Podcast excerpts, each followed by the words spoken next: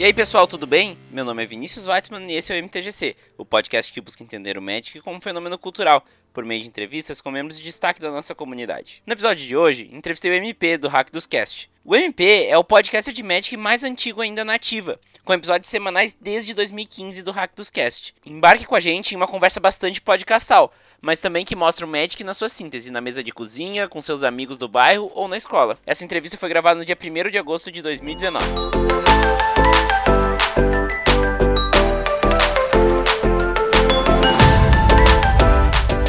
Terceira temporada do MTGC é trazida até vocês pela Burn Mana. A Burn Mana tem hoje um dos serviços mais inovadores no meio do Magic do Brasil. Com a plataforma, ficou fácil vender e comprar cartas de outros jogadores. Muito mais fácil do que já foi. Isso porque o serviço Curadoria Burn Mana te ajuda a vender suas cartas e garante a qualidade e a entrega para quem compra. Se você quer vender, é só mandar as cartas para eles e não se preocupar com mais nada. Se quiser comprar, pode confiar nas cartas da Curadoria, que tem revisão feita criteriosamente por especialistas e um envio rápido e seguro. Não perca mais tempo e acesse www.burnmana.com e saiba mais.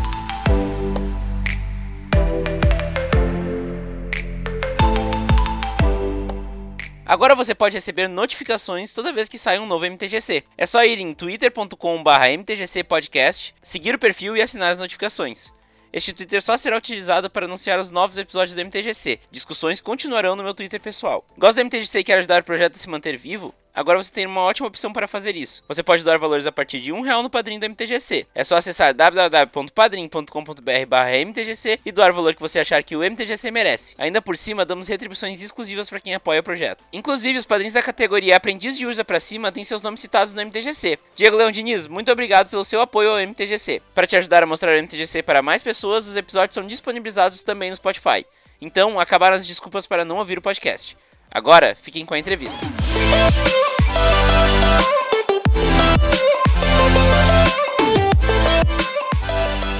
Boa noite, MP. Seja bem-vindo ao MTGC. Muito obrigado por aceitar o convite e disponibilizar seu tempo para nossa conversa.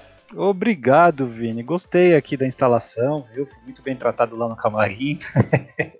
E o Teobaldo, Teobaldo também foi bem tratado? Teobaldo, o Teobaldo não tem nem como reclamar, né, cara? Só de sair ali do, da, da, da caverna dele, ele tá feliz. Bom, MP, por favor, te apresenta, fala um pouco mais de ti aí pra galera se situar. Sim, apelido do Magic MP, mas o nome é Vitor, eu sou host do Hack dos Cast, seu podcast brasileiro de Magic, né? Uh, eu jogo Magic desde 96, uh, 96, 97 ali, e uh, que mais... Eu acho que é isso, né? Ah, a gente tá junto aí há um tempão, né? Também gravando, produzindo conteúdo, se encontrando lá nos GPs, comendo bergamota ou mexerica ou Sim. O que, que, que, mais está faltando aí de, de, apresentação? Meu Commander, Capitão Cisai. Depois a gente chega lá, mas uh, as perguntas clássicas são onde tu se criou, de onde tu fala agora, qual tua ocupação e como médico entrou na tua vida. É verdade. Bom, onde eu me criei? Eu sou de Santos, Santos ou barra São Vicente, né, ali na Baixada Santista, no litoral de São Paulo. É, hoje eu moro em São Paulo porque eu estudo, eu faço doutorado na área de energia na Universidade de São Paulo.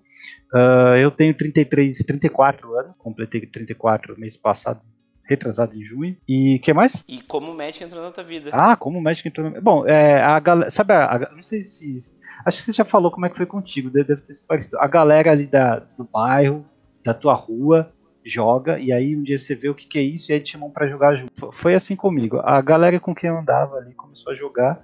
É, eu gostei do jogo. Uh, engraçado que quase todo mundo parou e eu continuei. E foi assim, cara, durante muito tempo, acho que durante os quatro primeiros anos em que eu joguei Magic, uh, eu não conhecia a questão de formatos, a periodicidade das coleções, era simplesmente um grupo ali de uns seis, sete colegas que compravam um booster ou outro de vez em quando, mas tentavam montar deck, não sabiam a existência de todas as possibilidades que o Magic oferecia, e essa ignorância aí era muito bem-vinda, viu? Era, eu era feliz e não sabia, porque depois que a gente começou a descobrir as regrinhas, os banimentos e os formatos, a coisa ficou um pouquinho mais séria, né? Então, deixou de ser for fun. Mas durante muito tempo foi mesa de cozinha, cara, e acho que é o melhor lugar para você aprender, assim, à vontade, com os amigos e sem restrições, viu, Vi?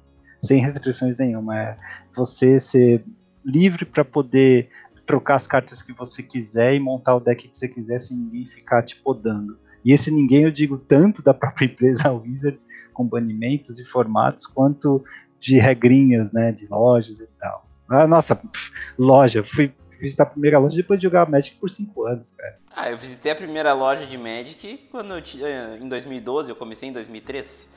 Nossa, Então, é, não tinha, na- não tinha na, na cidade, tá? Mas foi, foi por isso. Bom, MP, eu queria explorar um pouco mais essa primeira experiência que o Magic te trouxe, né? Tu falou aí em, em mesa de cozinha, falou na galera do bairro, mas como é que foi isso? Quem é que foi que te apresentou? Como é que surgiu essa curiosidade aí pra aprender o jogo? Olha, como faz tempo, eu não vou saber dizer exatamente, mas é, antigamente se brincava muito na rua, né? Jogar futebol, é, não sei se aí tem Mana Mula, ah, ou Mãe da Rua. é, Como sei é que lá. era essa brincadeira? Descreve aí. Porque brincadeiras são super regionais, né? Nossa, cara, ah, Mana Mula, uma pessoa ficava, não é bem de quatro, calma que eu vou chegar lá, calma. Ela, ela, ela ficava agachada e os outros pulavam por cima dela. Sabe? Não, não, não rolava. A gente, jo- a gente jogava taco. Taco, e... joguei taco. E jogava. A gente jogava Guerra de Mamona. Não, isso aqui não. E, e também fazia. A gente chamava de pé na bola. Tinha uma, era tipo um esconde-esconde, só que tinha uma bola. E daí se tipo. Tu tinha achado as pessoas. Daí tinha que deixar as pessoas perto da bola. Se uma pessoa de- que ainda tivesse escondida chegasse e chutasse a bola sem tu ver, todo mundo tava liberado e tu só podia voltar a buscar se tu buscasse a bola onde a pessoa chutou. Essa aí é novidade pra mim. Tinha um stop na minha época, você jogava a bola pra cima, falava o nome de uma fruta. Ah, isso também. Isso também, isso também. Então, a gente brincava muito na rua. Aí certo dia alguém, eu acho que foi o primo de um colega da rua, uma pessoa mais velha, um rapaz que veio de São Paulo, né? Ele trouxe umas cartas, aí essa pessoa começou a aprender. É, a- o grupinho ali eram só meninos, eu não lembro de nenhuma menina que jogava com a gente. É, e é, ele começou a aprender a jogar, os outros passaram a jogar também, né? Um foi ensinando o outro. E um dia eu fui incluído nessa brincadeira aí. né? Tinha épocas, assim, tinha época de empinar pipa, época de andar de bicicleta e tal, e tinha época também de ficar em casa jogando Magic. E eu fui incluído já no. Eh, devido à complexidade do Magic, né? Você ali tinha que aprender literalmente no tapa. Assim, te dava uma carta e falava, faz isso, faz aquilo. Aí você faz errado, você toma um tapa. Aí você aprende Sim. que você não fez. Foi, foi assim mesmo. foi um pouquinho violento no começo, mas é, eu acho que o jogo tem é tão bom, né, que ele não, não foi capaz de, de, de afastar. Por mais difícil que tenha sido esse aprendizado, ele não me afastou. E aí eu, meu irmão, meu irmão é um ano mais novo que eu, né, então é, ele sempre estava junto comigo nessas e a gente acabou aprendendo junto até que eu tive as minhas próprias cartas quando eu ganhei de Natal um deck de Era Glacial e o meu irmão no mesmo Natal um deck de Mirage, deck pronto. Ó. Nessa época a gente já jogava faz um tempo com carta emprestada, mas aí a gente teve umas primeiras cartas e começamos a, a trocar entre a gente, a, a trocar com jogadores externos e construir decks cada vez maiores e piores, com certeza. E, e foi Sim. assim, a, a co- a coisa evoluiu, cara. É, é, o grupo meio que deixou de jogar. Não é que deixou de jogar, né? O grupo diminuiu o número de jogadores. Nós sempre ficamos ah, com as cartas. Teve épocas que nós paramos, teve épocas que nós reencontramos pessoas ou encontramos pessoas novas do mesmo bairro que jogavam também. E aí voltamos a jogar e a comprar carta, a investir no Magic sempre ficou nesse vai e volta. A coisa mudou muito só quando nós descobrimos um point que aí sim tinha gente que jogava formatos construídos, fomos saber o que, que era um formato, fomos visitar lojas, participar de pré-release, aí a coisa evoluiu, né, para um nível que provavelmente seus ouvintes conhecem. É, eu acho que muita gente se relacionou aí com o teu, com o teu relato, porque até eu, né, eu conto a história de quando eu já, já tinha começado a jogar, mas eu, eu ia jogar taco, eu levava no meu bolso o meu baralho enrolado em borrachinha de dinheiro, sem sleeve, obviamente, né, e daí eu deixava no bolso, ia jogar taco, quando não era minha vez no taco, eu ia jogar Magic com a galera, daí quando era minha vez eu parava o jogo na hora e ia jogar taco. Nossa, não, é, eu, eu, eu nunca cheguei a dividir assim no, no mesmo momento essas tarefas, essa- essas brincadeiras, mas é, eu lembro de andar também com as cartinhas no bolso, eu lembro de levar a carta para a escola em trocar a carta no, no, no recreio. Demais, nossa. É, nossa ou, ou, tem até tentar jogar durante o recreio, mas eu confesso que eu tinha vergonha, os colegas também tinham vergonha de jogar, porque ninguém sabia o que era, e na época ser nerd não era ser popular, né? não era exatamente a mesma Sim. coisa. É, e uma coisa que nós fazíamos muito também era, durante a aula, escrever listas de deck uh, no caderno, lá na última página do, do caderno, ou seja, não prestava atenção em nada na aula, né? e ficava pass, passava boa parte do tempo inventando decks, né? Lógico, não tinha internet, então é, era a maneira de, de, de, tentar cozinhar a lista. Sim, sim. Bom, MP, prosseguindo então, como tu se define como jogador de Magic? Uh, acho que aprecie com moderação. gostei, gostei muito. É, eu, eu, eu, eu, não jogo, eu sou. Mas, colocasse ali os três, o Spike de time e o Johnny, eu sou acho que mais pro, pro time. Eu, eu, eu gosto, gosto de jogar coisas legais, assim. Se eu posso jogar cinco partidas, se eu conseguir fazer, sei lá, um Warp World, você joga Commander, você sabe, né? Um Warp World. Sim. é, em que eu ganhei em uma das partidas, tá bom, posso perder as outras, eu não ligo, né? E eu aprecio bastante o jogo, assim, até por isso que comecei o podcast, né? É, eu, eu gosto de ver as novidades e de ver para onde o jogo vai, de analisar as possibilidades, e acho que mais de ver o que os outros fazem do que eu propriamente dito fazer, né? Mas em termos de uh, jogar algo mais competitivo, eu sou muito mais de limitado. E acho que limitado também é uma forma de me definir. Eu sou um jogador limitado. Ah, tem, tem, tem, certos pontos que eu, eu me interesso, eu, eu ativamente procuro não passar, eu procuro não uh, investir tanto tempo, tanta energia, ou até não melhorar a partir de certo ponto, porque eu gosto estou satisfeito da maneira como a minha relação com o Magic é em termos de jogo. Então eu gosto de ser esse jogador limitado e de apreciar o formato limitado. Beleza. E então o que o Magic mudou na tua vida? Uh, acho que principalmente uh, o deixa eu ver vocabulário por inglês ajudou muito. Uh, interesse por é, conhecer pessoas novas e fazer, né, fazer um networking, um contato, assim, porque antes do Magic eu não tinha um lugar, uma loja é, em que eu conseguisse entrar em, e conhecer pessoas que compartilhassem, em que eu me sentisse à vontade, sabe? Pudesse ver pessoas que compartilhavam da mesma coisa, do, da mesma apreciação que eu tinha pelo jogo. E aí, depois que eu comecei a, a Devir, foi a primeira loja que eu fui, viajei, né, para ir até Devir. Depois eu falei, nossa, um lugar assim existe. Aí começou a ter lugar assim lá na Baixada. E aí eu comecei a me soltar mais, me comunicar mais, negociar mais também. Essa parte foi bastante, foi bastante importante. Mas recentemente eu acho que produção de conteúdo, que é algo que acho que só quem produz conteúdo meio que entende a, a, a como isso muda na, na tua vida, né? Mas a questão de comunicação e de uh, tentar ser um membro mais ativo de uma comunidade, né? Quem sabe até dar algo em troca, sem esperar algo de volta, né? Isso aí é algo que eu não pensava que eu pudesse fazer né, antes, mas depois eu vi que estava dentro das minhas capacidades e isso dá um, um isso é bom para autoestima, sabe? Você fala, nossa, eu posso fazer alguma coisa para quem de repente está começando agora, ou para quem precisa melhorar o dia, para quem precisa, sei lá, para quem aprecia tanto quanto eu, né? E para quem quer aumentar essas trocas aí de informação durante o dia. Eu acho, acho isso bacana e ajuda você a, a se olhar de uma outra forma. Você fala, nossa, que legal, eu consigo é, fazer algo além é, do, que, do que eu imaginava com esse hobby. É verdade, inclusive fica aqui o ensejo.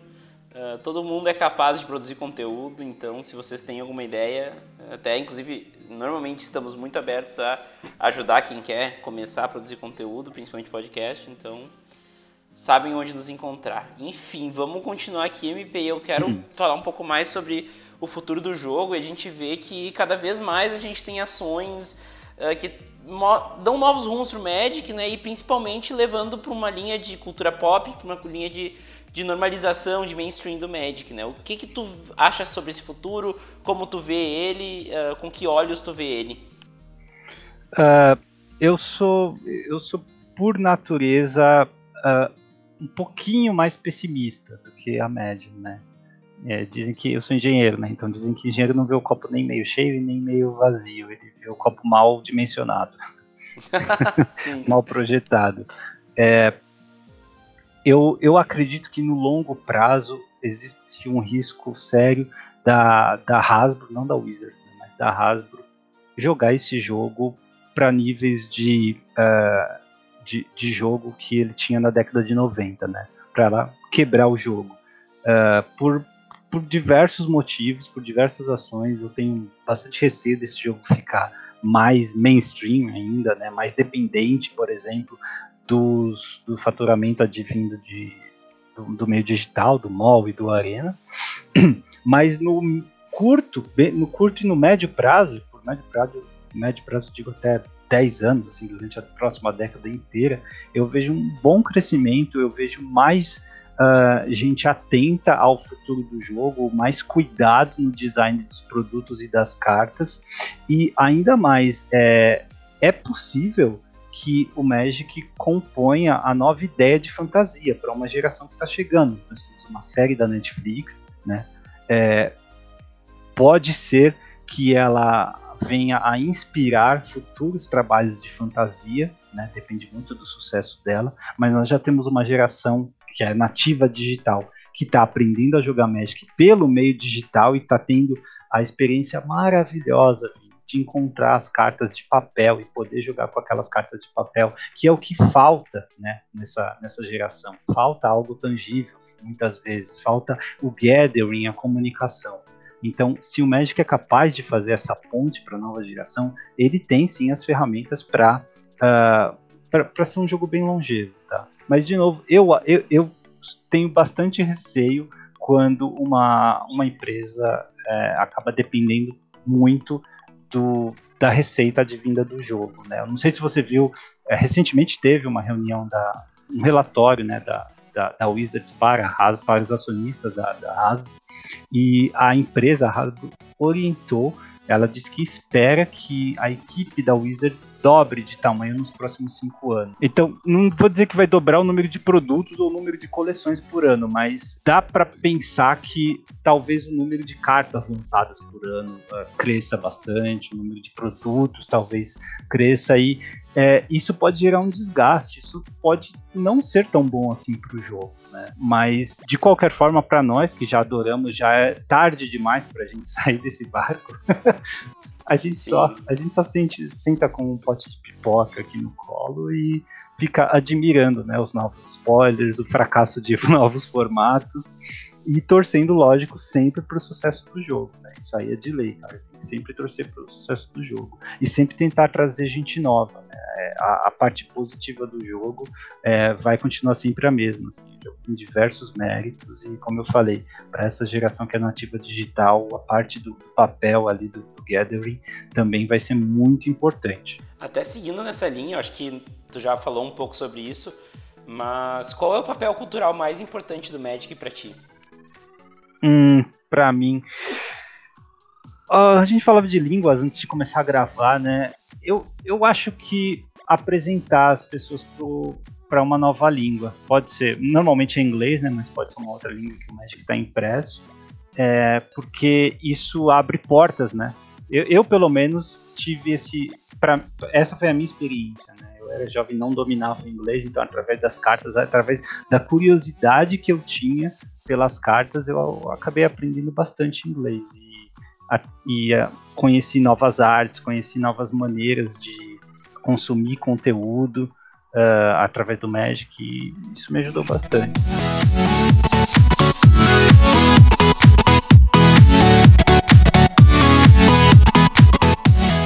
Bom, MP, vamos entrar então nos assuntos mais técnicos e no bate-volta bate aqui do, do MTGC e começando com a tua cor preferida.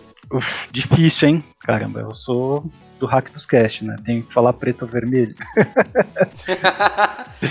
Mas eu sempre joguei mais de verde. Eu, eu acho que verde acaba sendo a cor preferida, assim. Eu sempre acabei jogando mais de verde, apesar de achar que preto é a melhor cor e Ainda talvez não tenha saído, não tenha explorado o preto ao máximo, mas eu nunca, nunca consegui dominar assim, ter um deck preto bem memorável. Eu sempre fui mais aproximado pelo verde. A simplicidade de baixar a criatura, virar e bater com elas é, é sempre foi suficiente para. E inclusive aproveitando então para te dar uma chance aí, com qual cor ou cores tu juntaria essa cor preferida? Aí sim tem que ser preto e vermelho, né? E aí tem que ser o preto, porque, como eu falei, o preto é capaz de fazer tudo, cara. Tudo com custo, mas dá pra fazer tudo. Tudo, tudo. Nossa, compra carta, destrói bicho, drena vida, ganha vida, descarta, sabe? Traz coisa do cemitério. É, eu acho que é uma cor que é até um tanto desequilibrada. É que, como eu falei, acho que não exploraram ela por completo ainda para mim a cor é a melhor cor. A cor tem acesso às melhores cores. Agora lida com encantamento para mim ver. Por isso eu falei que eu vou aliar preto com verde, né? Uh -huh, uh -huh. Naturalizar. Bom, Gru ou, Gru ou Jundi? Ah, é difícil, hein? Acho que Jundi. Mas se tiver que escolher uma, uma guilda de duas, né? Golgari ou Gru, eu sempre tive mais, acho que sucesso com, com Gru, que pareça. Ó, é. O, o MP do Hack dos Cast vai virar GruCast. Então, nós já chegamos lá, por que, que não vai virar? Mas enfim, tocando adiante, tu tem uma carta que seja a tua carta preferida? Ó, oh, Vini, tem uma carta que, é, como eu sou das antigas, eu sempre quis ter e nunca abri, que é o Dragão de Chifre, que era uma das cartas mais caras da minha época. Né? Eu acabei trocando um e tenho ele até hoje. Então, Legal. ele, ele não sei se é a minha preferida, porque tem várias, né? Tem, por exemplo, um. Sabe que tem uma carta do Maro, né? Não, perdão, sim, do, sim. Per, perdão, do, do, Richard Garfield. Também, sei. Uh -huh. Richard Garfield, vírgula PHD, é um daqueles ansets. Uh -huh. E eu ganhei uma dessa foil, ele é uma lenda, eu coleciono lendas foil. Eu ganhei uma de, dessa foil do pessoal do grupo aqui com quem eu joguei, do, do grupo mais recente, né? Aqui do, uh, da, da universidade. Passamos anos aqui jogando juntos e eles deram para mim no final de um ano. Então essa carta também tem bastante valor sentimental para mim. Mas nenhuma delas, Vini, eu pilotei, sabe? Talvez eu tenha pilotado um dragão de Shiva num draft aleatório, assim, mas nenhuma delas eu pilotei e eu tive sucesso com ela. Não, é só por, por ter elas guardadas aqui de vez em quando olhar e ter boas lembranças. Isso mostra muito do que é o Magic, né? O Magic não é necessariamente o jogo, né? Ele pode ser tudo que cerca o jogo, né? É, de um lado as amizades que deram o Richard Garfield, de outro a ambição que todo jogador de Magic tem, né? De ter, querer tirar aquela carta, querer ter aquela carta e depois precisa contentar essa ambição com, com no, nem que seja no futuro, quando a carta não vale mais nada. Uhum, uhum.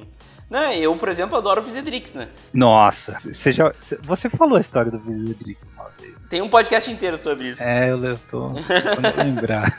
É o, episódio, é o episódio 7 da primeira temporada, gente. Se e... ouvirem, me desculpa. Esse aqui é da terceira, né, cara? Exatamente, esse é o é. 10 da terceira, é, faz tempo já. Nossa. It's been a while. Mas enfim, uh, além da carta preferida, eu sempre pergunto o formato preferido também e por que que esse formato é teu formato preferido. Ah, é limitado, porque eu não tenho muita paciência, não. Então, limitado muda sempre, né? E eu gosto também porque ele junta um pouquinho de deck build e um pouquinho de gameplay. E o deck build que ele junta, ele é um deck build em miniatura, né? E o gameplay também, porque as possibilidades são bem limitadas. Então, ele acaba sendo meu formato preferido eu me divirto muito jogando limitado. É, uma coisa que eu gosto do limitado é que ele limita, ele, ele, ele alinha pela, pela habilidade, né, e não pela habilidade de comprar cartas, e ele também é um formato que permite um pouco de criatividade também, né? Sim, com certeza. É, você, você tem que conhecer o formato, exige um pouquinho de uh, investimento, né, se você quiser ser bem sucedido mas ele permite que você é, tenha um desempenho superior aos dos seus adversários se você conseguir exercitar essa criatividade que você falou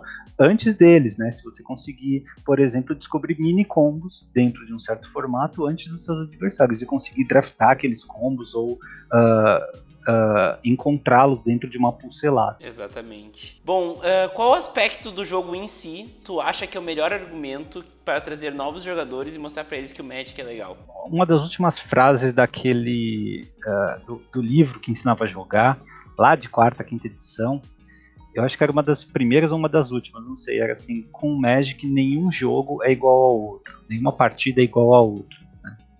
E acho que isso é um bom argumento. Assim, pode falar para a pessoa que cada partida que ela jogar vai ser uma experiência diferente, né?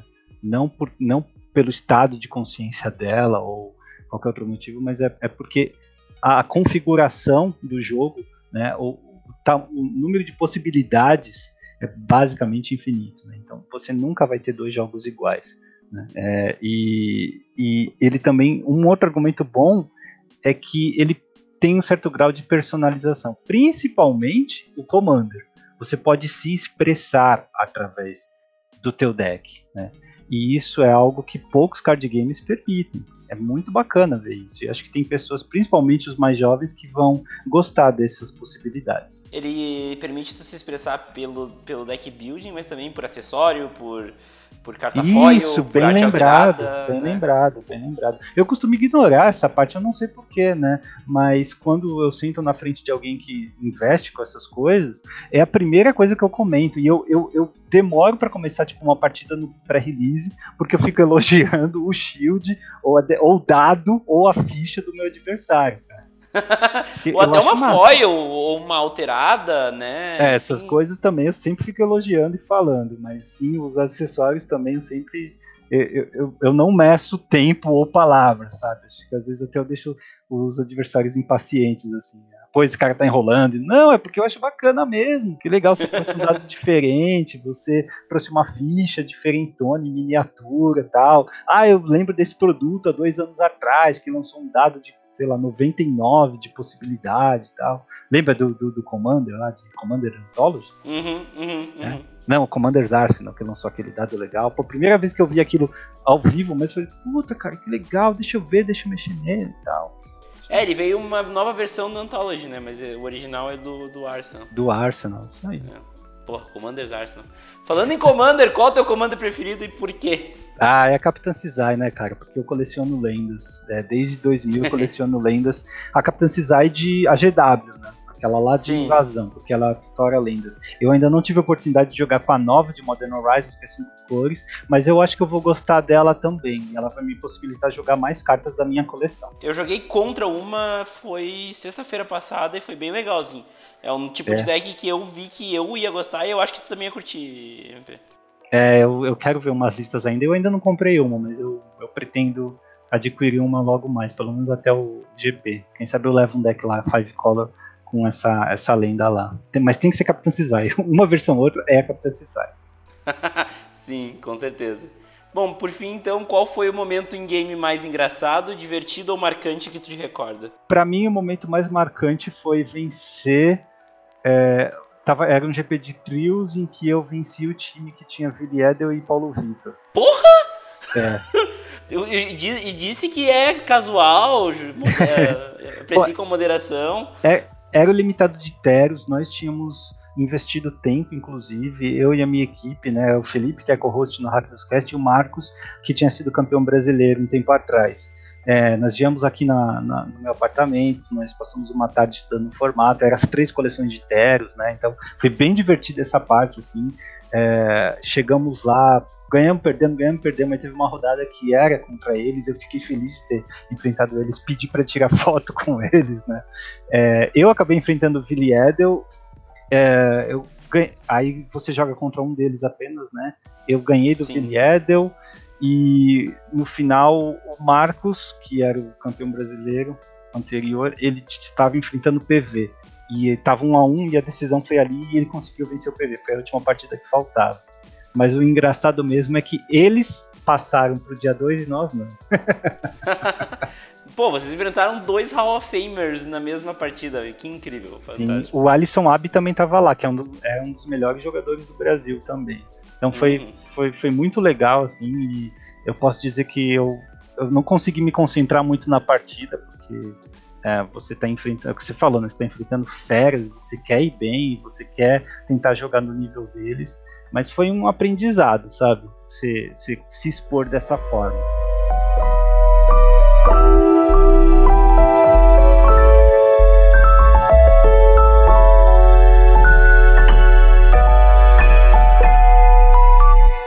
MP, vamos seguir aqui para a última parte, a parte mais personalizada da entrevista. E eu quero começar com uma, Uma pergunta que tu responde em todo episódio e ela já é uma pergunta ao concurso, né? Mas por que Hack dos Cast? Ah, porque aqui é BR. E olha, não sou eu que respondo todo episódio, então tô feliz de ter a oportunidade de responder aqui. Obrigado. Porque sou eu que faço a pergunta no Hackcast. Até eu já respondi essa, essa pergunta. É, até você, Vini. Até você. Ali, aliás, aliás, te, temos que revisar o produto de Commander desse ano, né? Commander 2019. E queria. É, eu lembrei esses dias que você tinha levado acho que uns 15, 20 decks de Commander pro GP. Você é entusiasta do formato né? Uhum. É, então, eu queria te convidar também, se você puder, para é, fazer um programinha com a gente sobre Commander, cara. Ao vivo? Sim, eu vou com certeza. Adoro estar lá no Rapidoscast. Oba, é, nóis. Bom, então agora eu quero que tu me responda outra pergunta que é bem peculiar. Por que, que o teu apelido é MP se teu nome é Vitor? Ih, caramba. É, é o seguinte, é, eu era o único, na época né, que eu comecei a jogar aqui com o grupo da universidade, eu era o único cara eu fazia engenharia e a escola de engenharia é a escola politécnica. Então era o único cara da poli que fazia parte do grupo, só que ninguém sabia meu nome. E aí um cara falou, chama o mano da poli aí. E todo mundo começou a me chamar de mano da poli. Porque é, é, é, justo, o, o, grupo era grande, né? E todo mundo tinha apelido, ninguém tinha nome. Porque o grupo era sediado na química e na química você não tem nome, você tem apelido. É tradição lá da unidade deles. E aí, eu acho que o pessoal é meio preguiçoso, então começaram a abreviar, em vez de mano da poli, ficou só MP. E é isso. Olha só. Então não é moderadamente jogado. não, não. Não é Maurício alguma coisa, Marcos Paulo. é isso aí. Bom, uh, MP, eu, eu, quero conversar um pouco mais sobre a mídia do podcast contigo, porque eu acho que é um assunto que nós dois nos identificamos e tu é o, o é dono hoje do podcast mais antigo que ainda está ativo sobre Magic, né? no Brasil. Uh, como tu vê o crescimento do podcast, né? É inegável que nos últimos dois anos o, a mídia a mídia podcast de Magic no Brasil cresceu de um jeito bizarro, né? A gente teve diversos novos programas, inclusive este que vocês estão escutando agora, e, e muita, muitos ouvintes novos, a gente conseguiu um espaço no GP, enfim, muitas coisas aconteceram como é que tu vê esse crescimento numa perspectiva de quem já está aqui há mais tempo, né? Quem está aqui desde que, aquilo, desde que isso tudo era mato, né? É, eu, eu gosto bastante de ver isso. É, não, não, vou dizer que foi por causa do hack, dos, ou por causa dos que vieram antes, né? Mas é, eu, eu fico muito seguro, assim, é, se eu tivesse que parar o podcast agora, é, em, em saber que quem aprecia a mídia e gosta de consumir o conteúdo nacional ainda vai poder continuar com esses outros trabalhos, né? É, isso me alegra bastante. Eu consumo também outros podcasts, então eu estou bem satisfeito em ver isso. E não só por existirem episódios gravados sobre Magic em português, mas também pelas ações que esse grupo faz. Você, Vini, uh, você capitaneou várias ações, né? Nós temos presença sempre forte nos campeonatos, é, principalmente nos GPs, né? É, e uma outra coisa que eu gosto de ver é que estão surgindo podcasts especializados, né? É algo que, que falta. Nós temos públicos para tudo, assim. Tem público de vintage, sim. Tem público de legacy, de pauper, tem público de Commander, né? E estão surgindo uh, podcasts especializados agora em formatos. Então isso é muito bacana para mim. É um crescimento ótimo, né? É, e é de qualidade também, não é porcaria que está surgindo por aí. E é, eu queria até pedir para os seus ouvintes que é, consomem esse conteúdo, né, que sejam até, se puderem, se se sentirem à vontade, mais ativos com o feedback, né? Porque é, o podcast no Brasil ainda é uma mídia amadora, né, Vi? Então, Com certeza. nós precisamos saber o que o ouvinte gosta, o que o ouvinte está acostumado a ouvir, uh, críticas construtivas, né? Porque da nossa parte vai ser um prazer trabalhar para melhorar o produto final nesse sentido. Senão fica para sempre aquele, uh, aquela conversa, aquela mesa redonda, sem nós sabermos se estamos no caminho certo, se o produto final, o áudio final está uh, aceitável, né? Porque a ideia, acho que é sempre passar uma boa mensagem, divertir quem está ouvindo, informar. No nosso caso, temos um hack dos. É, você participou já, né, Vini? Tem uma quantidade enorme de informação para expor e, ao mesmo tempo, não tem que parecer apenas um jornal. Eu acho que tem que divertir, tem que informar também. É, então, eu, acho que tem maneiras eficientes de fazer isso e como a variedade dos ouvintes é muito grande, né? Você tem ouvintes de várias idades, de várias formações, tem gente que trabalha com arte, com entretenimento, com comunicação, com computação. Então todo mundo pode dar a sua, a sua contribuição para a melhora da, da mídia. Mas no geral o crescimento foi ótimo. Uh, parabéns para todo mundo que produz conteúdo, né? E uh, a, a, impressão que eu tenho final, Vi, para terminar aqui, é que é um caminho sem volta. Sim, é, exatamente. exatamente. Eu, eu, não consigo ver agora, enquanto tiver Magic forte no país, eu não consigo ver o país sem podcast, o país órfão de podcast de Magic em português. Isso é muito bom. Com certeza, inclusive indo até mais nisso. Uh, como, como uh, nós já botamos aqui então que o país dificilmente vai ficar sem um podcast, né? até porque é um ciclo virtuoso, né? Uh, qual é a importância dessa mídia para a comunidade brasileira de Magic, que é uma comunidade que uh, hoje tem, hoje está até mais bem servida de conteúdos, né? Mas a gente até poucos, pouco tempo atrás não tinha conteúdo quase em nenhum formato e hoje a gente tem tanta riqueza, né? É, eu acho assim, a, a, importância da mídia em si, eu não sei dizer, mas a importância dos podcasts de Magic para essa comunidade, é, para mim ainda é um, é, é, um mistério afirmar coisas concretas, sabe? Porque o público de Magic aqui no Brasil, pela minha experiência pelo menos, é um público um tanto diferenciado. São pessoas que é, já estão no caminho ali de conseguir falar inglês, até escutar um podcast em inglês, ler artigos em inglês. Então, em teoria, né, o, o, público mais assíduo, aqueles mais, digamos, viciados em Magic, eles não precisariam tanto né, do, do, conteúdo que a gente produz. Então, por que é que nós temos ouvintes? Né? Por que é que nós fazemos o que fazemos e por que é que as pessoas elogiam né, e contribuem com a gente? Eu acho que é porque tem uma parte da pessoa, tem uma parte da identificação. Né? As, as histórias são similares. O gringo não vai te tocar na mesma maneira que é, um colega seu, né, um, alguém que compartilha do crescimento do México no teu estado, por exemplo, ou que gosta do mesmo formato que você e tem as mesmas dificuldades de encontrar aquele produto aqui que você, né? Fora que também tem uma facilidade muito grande de compreensão, se está em português e tal. Então, acho que é, a mídia contribui bastante nesse sentido, tá? E, e, nós estamos em um momento em que a, essa, essa geração, assim, geração que quero dizer dos 15 até os 35 anos, mais ou menos, está começando a consumir mais podcast mesmo, agora falando da mídia em si. Né? O brasileiro entrou um pouquinho atrasado nessa onda. Então, é, se o Magic está é, tá contribuindo para isso, né, é bom, é, fica memorável. Né? Fica um hábito saudável. E é, eu espero que, que a gente possa continuar contribuindo com isso por, por muito tempo.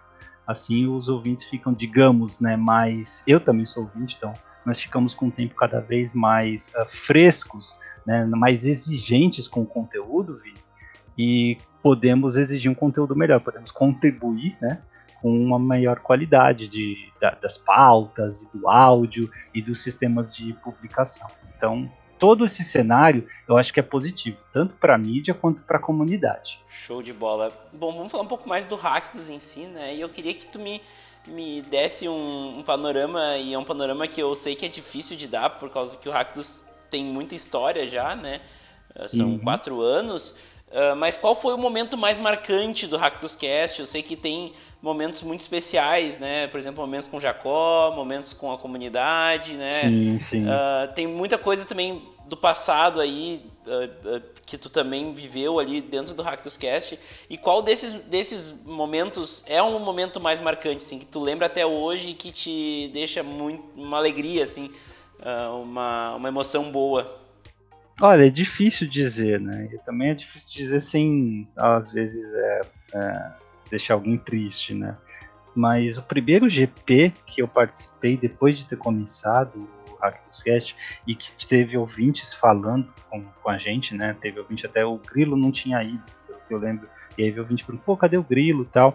É, isso aí foi bem legal, né? Porque eram, não eram nem vozes, eram uh, textos, né? Que a gente via pelo Facebook ou pelos feedbacks do, do Twitter e acabaram se transformando em pessoas de carne e osso que vêm falando para você agora, né, que pô, parabéns pelo trabalho, né, é, é, boas ideias, está aqui uma, uma, uma sugestão e tal.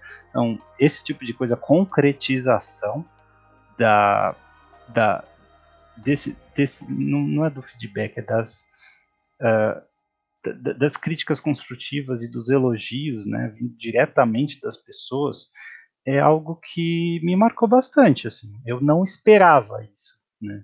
Não sei porquê, mas eu não esperava chegar nesse nível, né? Chegar a tocar as pessoas, a motivar as pessoas a procurar um cara aleatório dentro do GP e falar, pô, parabéns pelo trabalho. Eu não esperava.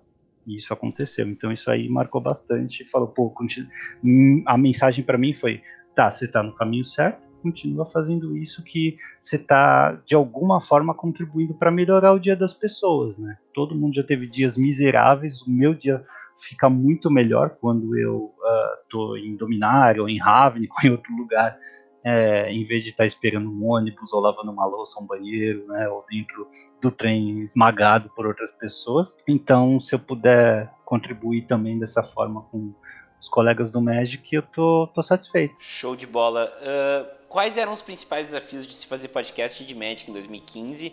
Eu sei que tem gente que já fez podcast antes de ti, eu já até falei sobre isso com o Lição, né, que fazia o Magic à la carte. Mas no teu caso, qual eram os principais eh, desafios, né, que tu enfrentou uh, lá no início, né, que era uma mídia que eu sei que tu consome de um jeito diferente da maioria, inclusive, né? Que tu faz o download dos episódios e bota manualmente via cartão de memória, né? No, no, no, teu, no teu celular, mas como é que foi essa coisa de ver feed, de parte técnica, gravar à distância, enfim, como é que foi esses desafios lá no início? Ah, eu não tinha noção de como fazer, né? Então eu fui fuçar. Eu não tenho muita paciência, antigamente eu tinha mais paciência de ver essas coisas, mas é, é, como eu não tinha pre grandes pretensões no começo, então o Grilo também foi bem, muito, muito participativo. O Grilo foi o primeiro co-host, né? Ainda de vez em quando aparece lá no cast. É, ele contribuiu bastante também com. Ele foi bem compreensivo, né? Com, com todo esse processo, com a minha falta de, de preparo. E acho que é, foi um pouco de persistência também, tentativa e erro. É, eu, eu não sou um cara que vai muito atrás dos outros para pedir ajuda. Eu não gosto muito de incomodar os outros.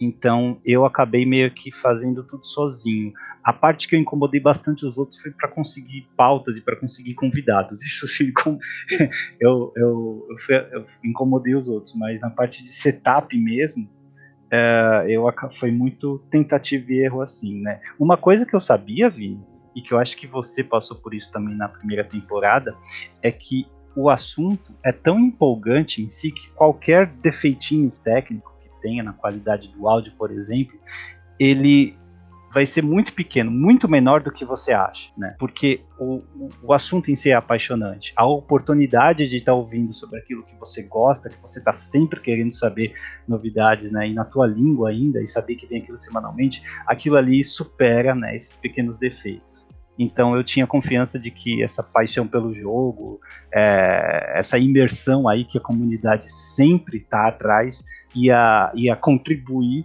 para amenizar, né, para mitigar o efeito desses defeitos. Mas isso não quero dizer que foi fácil, tá? Foi, Sim. foi complicado até para conseguir publicar e para conseguir que as pessoas descobrissem que o podcast existe, né? A gente está numa comunidade que sabe que a gente não é profissional nisso, a gente faz por amor e, e a galera releva algumas coisinhas que acontecem, né? Uh, hoje a gente está caminhando cada vez mais para uma, entre aspas, profissionalização da, do amadorismo, né, digamos assim, né, uma, mas uma especialização maior né, do, do amadorismo do podcast, mas pô, há, dois, há um ano atrás que eu comecei já, é, já o panorama era muito diferente, imagina há quatro anos atrás, né? Eu, eu acho que a diferença é que não tinha para quem você se aproximar, né? É, eu descobri depois que tinha um outro podcast. O engraçado, o Guia Planar, ele começou no começo de junho de 2015 e o Hackdos no final de junho de 2015. Né? Então o Guia Planar é um mês mais velho que a gente. Depois eles pararam, bem depois eles pararam. Só que só depois eu descobri o podcast deles, né? Que eu comecei a ouvir, pelo menos. E os outros que já passaram antes já tinham terminado. Então, na parte do Magic, eu não tinha muito a quem chegar. Tinha os gringos, eu até cheguei a conversar com alguns gringos também para pedir ajuda, publicação e tal, mas esse, não vou dizer que eu também fui, fui pioneiro nisso, tô longe disso, mas foi um desafio, acho que maior do que seria, por exemplo, começar hoje, né? Como você falou, nós estamos abertos. Então, qualquer pessoa que queira falar sobre podcast é, de, de Magic, né, é só encostar na gente que a gente vai ter o maior prazer de, de ajudar. E isso aí é algo que eu gostaria de, de ter tido, sabe? Alguém que, uma voz assim, falando esse tipo de coisa. Não, vem a mim que a gente vai uh, te, te dar um suporte aí e tal. Agora tem WhatsApp, colocando todo mundo num grupo e tal. Isso aí teria me ajudado muito na época. Tu vê, o Guia Planar ele terminou mais ou menos na, no, no, meio da primeira temporada do MTGC, né? Faz pouco tempo, não foi tanto Não, não, assim. foi, eles foram longevos. E eles não terminaram, né? Eles trocaram de nome. É, é sério? Não sabia. É, não é gameplay de sofá? Não, não, não tô ligado. Eu tenho eles no feed e o feed deles no iTunes continua igual, mas, mas possível, possível, bem possível. É, eles decidiram falar de outras coisas no podcast dele, mas de, desculpa eu não me lembrar do nome. É, claro, não, não, é alguma coisa de, de, de, sofá agora. E eles falaram no último programa deles que eles ainda vão falar de Magic de vez em quando, né? Mas ainda não ah. é na mesma periodicidade, no mesmo formato que tinha antes. Infelizmente, porque era o, era o único podcast que tinha, mas eu escutava eles quando eu podia também. Enfim, indo adiante, a gente falou bastante de passado da mídia, né? Eu queria entender como tu vê então o futuro da mídia, como tu vê os podcasts de Magic, né? Mídia, eu digo, podcasts de Magic do Brasil. Uh, como é que tu vê o futuro próximo, até futuro um pouco mais distante? Nós já falamos que acreditamos que não vamos deixar de ter, mas como tu vê? Tu vê mais programas, programas de maior qualidade, programas mais nichados, como tu falou anteriormente. O que, que tu acha? Eu acho que vai ter mais diversidade, sim. É, vai ter programas mais focados em formatos específicos. O Arena está provocando um crescimento no público de Magic, então naturalmente você vai ter uh, propostas diferentes, né? Uh, até diferentes na periodicidade. O Hack é semanal, por exemplo, você pode ter um podcast mensal sobre qualquer outro assunto, você pode ter podcasts até mais sarcásticos, piadas, como já teve, né? Eu esqueci qual qual o nome do podcast que tinha, que era, era engraçado também. Uh, é, eu, eu, esqueci. Eles pararam, foi, foi uma vida rápida que eles tiveram, mas são. Sabe, bom, você gosta de futebol, né? Grande torcedor do Colorado, que eu sei. Brincadeira, o Billy torce pro Grêmio, não vou deixar ele. não, não, não, vou deixar essa sacanagem, não. Mas, é, sabe, roda é, mesa redonda de futebol, esses programas sarcásticos de futebol que tem? Sim. Eu sim. adoraria ouvir um sobre Magic. Tá faltando isso. Um em que um, um, xinga a mãe do outro, um acaba fazendo apostinha pro outro, pagando, é, pagando alguma coisa, alguma aposta, apostando em Pro em deck, sabe esse tipo de, de coisa? Aqui em São Paulo, eu, eu por acho que 10 anos que eu gostei de, de futebol, 10 ou 15 anos, eu escutei todos os dias na rádio programas assim sabe? O Na Geral da Rádio Bandeirantes, o Estádio 97 de uma rádio daqui da cidade também. Eram programas engraçadíssimos, cara. Tinha um sujeito que imitava o Pelé, o outro que imitava o Vanderlei Luxemburgo, eles ficavam brigando entre eles tal. Era muito legal. Acho que tá faltando isso pra México. Tá aí um, um espaço que não é muito explorado hoje em dia. Então eu acho que é por esse caminho que a mídia vai, sabe? As pessoas vão encontrar maneiras de divertir umas às outras dentro do nosso mundinho aqui. Em tempo, pênalti pro Grêmio, tá? olha só, tô dando sorte. Ah, olha aí, ó. Mas enfim, só pra terminar o assunto, e com certeza, né, meu? Aqui, aqui no Rio Grande do Sul a gente tem o Sala de Redação, e a gente tem o Bola nas Costas também, que é da Atlântida, que é da rádio mais jovem também. E são programas super legais, com bastante audiência. E a gente pode dar esse toque de. até de. ótima ideia de pauta, né? De de ver o competitivo do Magic como a gente vê o futebol, né? E, e não necessariamente competitivo de altíssimo nível. Pode-se falar de, de classificatórios do Brasil National Tour, por exemplo, né? Então, achei bem legal a ideia. Não, pode falar, tipo, um, um joga só de água, outro joga só de controle, um fica tirando sarro do outro, sabe? Esse tipo de coisa, acho que... É, ótima ideia brasileiro é irreverente, cara. Então, eu sei que tem as figuras irreverentes, já tivemos o prazer de conversar com algumas dessas figuras lá no Hack dos Cast, e se elas decidirem é, fazer isso de, de forma mais abrangente, né? E compartilhar com a gente, vai ser um prazer. Já tem um ouvinte garantido aí. Mas isso é só um exemplo, né? Exatamente, tem, tem muita ideia para botar em prática, né? Sim, tem outros nichos aí, né? Bom, MP, só para finalizar então essa parte, eu quero que tu nos dê um pouco mais de insight sobre como é a preparação de pauta de um episódio do Hackers, como é que é a produção, como é que tu pensa num, numa etapa principal, como é que tu faz essa, essa produção toda aí do Hackers Cast, que é uma coisa enorme, né? Pô, um episódio do Hackers Cast é, é gigantesco e semanal, né? O MTGC é semanal, mas tem uma média de 50 minutos, o Hackdos tem muito mais do que isso e é semanal, né? Como é que, como é, que é essa produção? É, então, é, nós não fomos muito minimalistas não na proposta, né? Como o podcast ele é separado em fases, uh, como se fosse as fases de um turno, né? Tem a desvirar, manutenção, compra, combate principal e depois a final. Cada fase vai discutir ali um aspecto do jogo durante a semana. Por exemplo, a fase de compra fala das mudanças de preços, produtos também durante aquela semana, né? E a principal é sempre o título do podcast, pode ser uma entrevista, pode ser uh, um, o review de um produto, por exemplo, né? A manutenção é notícia, sempre tem notícia, igual futebol. Sempre tem notícia. Toda semana, ou um jogador foi expulso, ou alguém levou DQ, ou um produto novo saiu, ou tem spoiler, enfim. É, às vezes é pior que futebol. Uh, então a proposta não é minimalista, certo? Tem que abranger tudo. Uh, eu costumo levar três horas antes e mais três horas depois da gravação. As três horas que eu digo antes é fazendo a pauta mesmo. Então, com a ajuda agora, com a ajuda dos nossos padrinhos que alimentam bastante, né? Não só padrinhos, mas qualquer pessoa que comente um episódio em qualquer uma das nossas mídias, pode ser no blog do WordPress, pode ser no Facebook ou no Twitter, vira assunto de pauta, possível assunto de pauta, né? Nós lemos e discutimos entre nós, jogamos ali, ó, isso aqui encaixa ali, tal pessoa lembra disso, daquilo. Então a gente acaba anotando tudo. Tem ali um roteirinho, né, em que eu compartilho com os outros hosts. E durante a semana eu vou organizando a ordem dentro de cada fase e o conteúdo. Ele vai crescendo durante a semana. Aí tem a gravação. Pós a gravação é aquela edição normal. Né? Você tem que incluir as fases, as vinhetas, uh, a publicação também, em diversos meios de uh, compartilhamento, né? O Twitter, o Face, o, próprio blog. Eu preciso sempre encontrar uma imagem para destacar o episódio e é, é sempre, eu tento fazer sempre uma imagem que ou é engraçada ou é de uma carta que tem a ver com aquele episódio.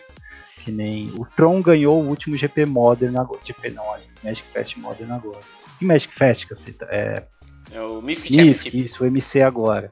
Então, eu, eu vi a última partida, é, foi o Lamog, aquele Lamog 1010 batendo. Então, você a imagem do Lamog no episódio. E detalhe, Vini, o frame que nós usamos, o atual frame que nós usamos, foi um ouvinte e padrinho que fez. Ele e ficou bonitão, hein? Ficou. Ele, ele que olhou os frames e falou: eu sou designer e tal, posso fazer aqui para você e fez. E, ó, sensacional. Acho muito legal isso. Tenho o maior prazer em, em usar. E, e, A, gente, a gente faz programas da comunidade e eles são feitos pela comunidade também, né, MP? Sim, é isso que eu falo sempre.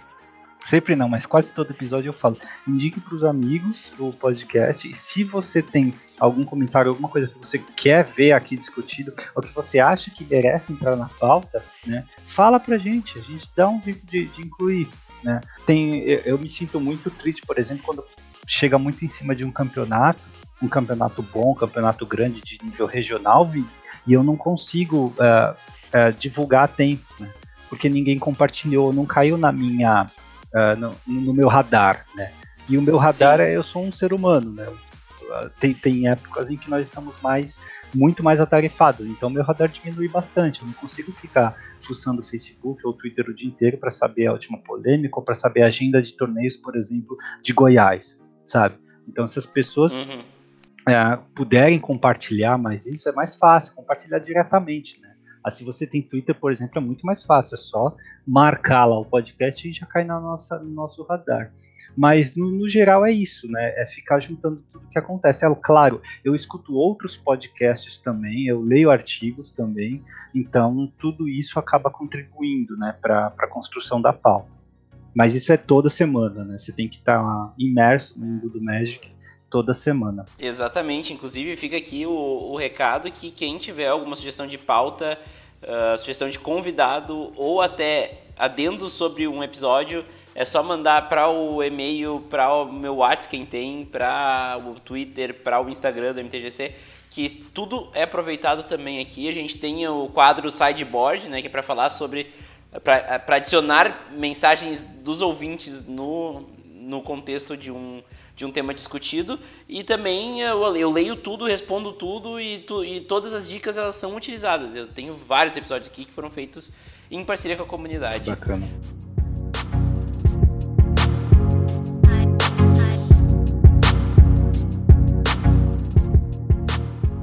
Mas enfim, MP, vamos, vamos pro nosso finaleiro aqui. Eu agradeço de, do fundo do meu coração tua presença aqui. Foi muito legal nossa conversa. Nosso mini podcast antes de começar sobre línguas. que eu vou botar pros padrinhos. línguas de cerveja.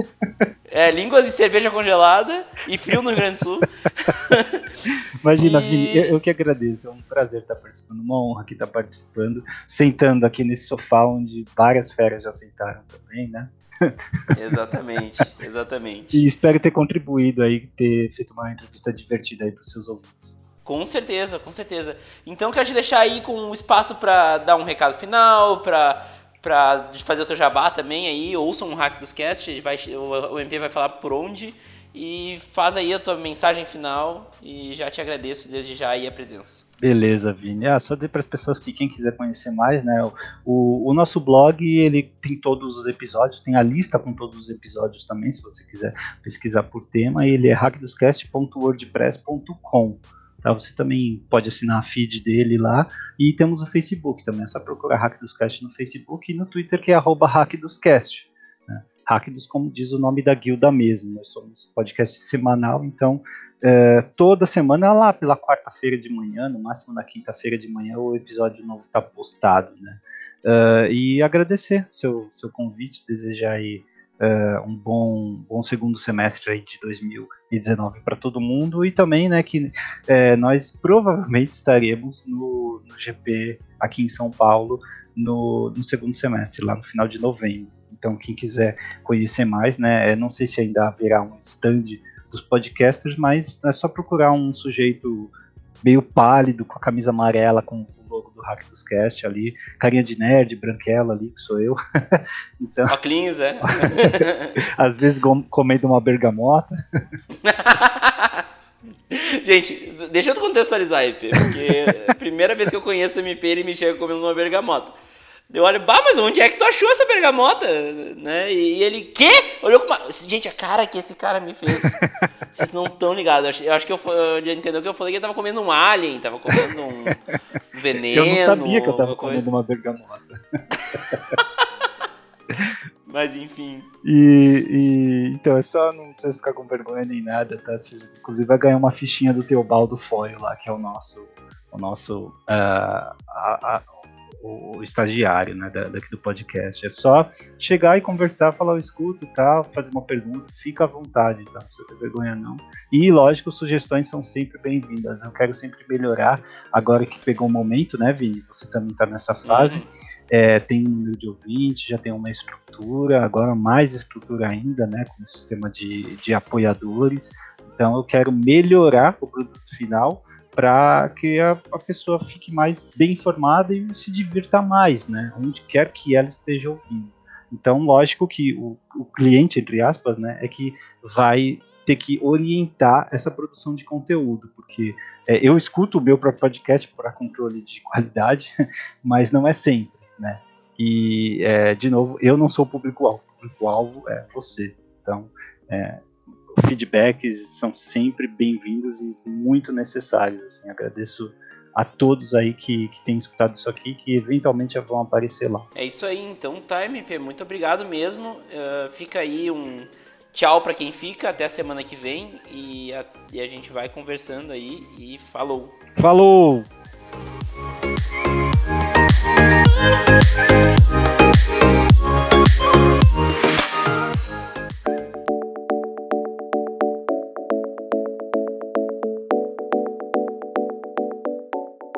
Gostou desse episódio? De onde veio esse tem muito mais. Quer ouvir todos? É só acessar o Spotify e procurar por MTGC. Você também pode procurar pelo MTGC no seu agregador de podcasts preferido. Se quiser colaborar com o projeto, o MTGC também está no Padrim. Acesse www.padrim.com.br/mtgc e doe o que você achar que o projeto merece a partir de um real. Siga-nos nas mídias sociais para saber quando sai um episódio novo. No Facebook e no Instagram é MTGC Podcast e no Twitter é arroba Weitzman. Links na descrição porque meu sobrenome é complicado, entendo vocês. Se quiser conversar comigo, mande um e-mail para podcast.mtgc.com.br. Muito obrigado pelo carinho e pela audiência. Vejo vocês por aí. Tchau!